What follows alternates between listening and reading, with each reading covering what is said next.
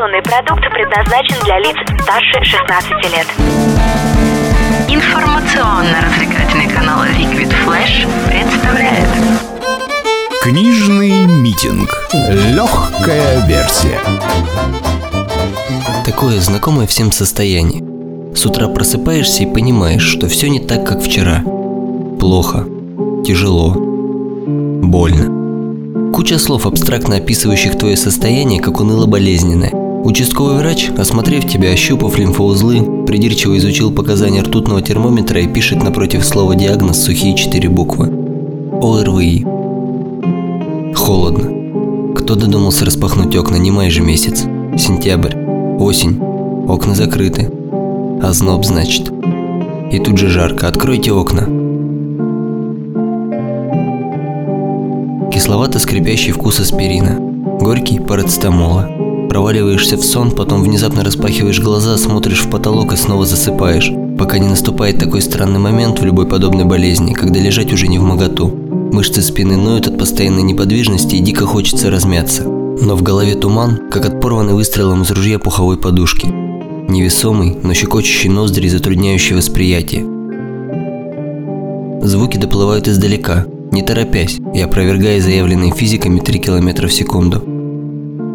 Ощущение полной изоляции от окружающего мира. Те, кто ждали с утра, уже в курсе. Кто хотел, прислали сообщение с бодро-оптимистичным «выздоравливай».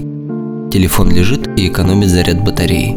А ты встаешь, пошатываясь, и топаешь на кухню. Чайник кипит бесконечно долго. Под его гудение хочется закрыть глаза, отключиться прямо так, стоя на кухне, и проснуться от щелчка. Вода закипела. Керамическая кружка, лимон, малина, заварка, кипяток. Цейлон, ассам, лист, ганпаудер. Какая разница, все равно пораженная заразой носоглотка не ощущает вкуса. Горячая кружка с поднимающейся лентой пары и холодный подоконник способны ненадолго остудить жар тела. За стеклом все как вчера, но в гриппозной редакции картинка обретает совершенно другой вид. Как будто эти дурацкие фильтры из Инстаграм наложили по ошибке не на чьи-то ноги или капучино, а на раму оконного стекла. Резные листья кленов окрашены в желтый, золото берез, красновато-бурый рябины. Вид отмирающей листвы наводит на мысль о том, что... Мысли проносятся в голове, как машины за окном. Только скрылись из виду, и уже не вспомнишь ни марку, ни цвет. Словно стоишь на карнавале в разгар шествия в темном переулке, выходящем на площадь. Перед глазами буйство красок, а сам укутан спокойным полумраком. Доставляет удовольствие просто смотреть на колыхание законного разноцветия и не пытаться ни на чем сфокусировать свое сознание. Балансировать на грани сна и яви, бреда и реальности. И потихоньку выздоравливать. С температурой за 38 я ранним утром встречала осень. И губы сохли, и мерзли руки. Казалось странно мне слышать звуки. Потом ознобы. Горячим чаем я запивала свои печали. Никто не пишет, никто не знает, что я по миру опять скучаю. С температурой за 38 меня баюкала моя осень. Шептала сказки, ночами грела, чтобы сильнее не заболела. Наряжала деревья в краски, как будто снова какой-то праздник. И снова радость, цветные лица.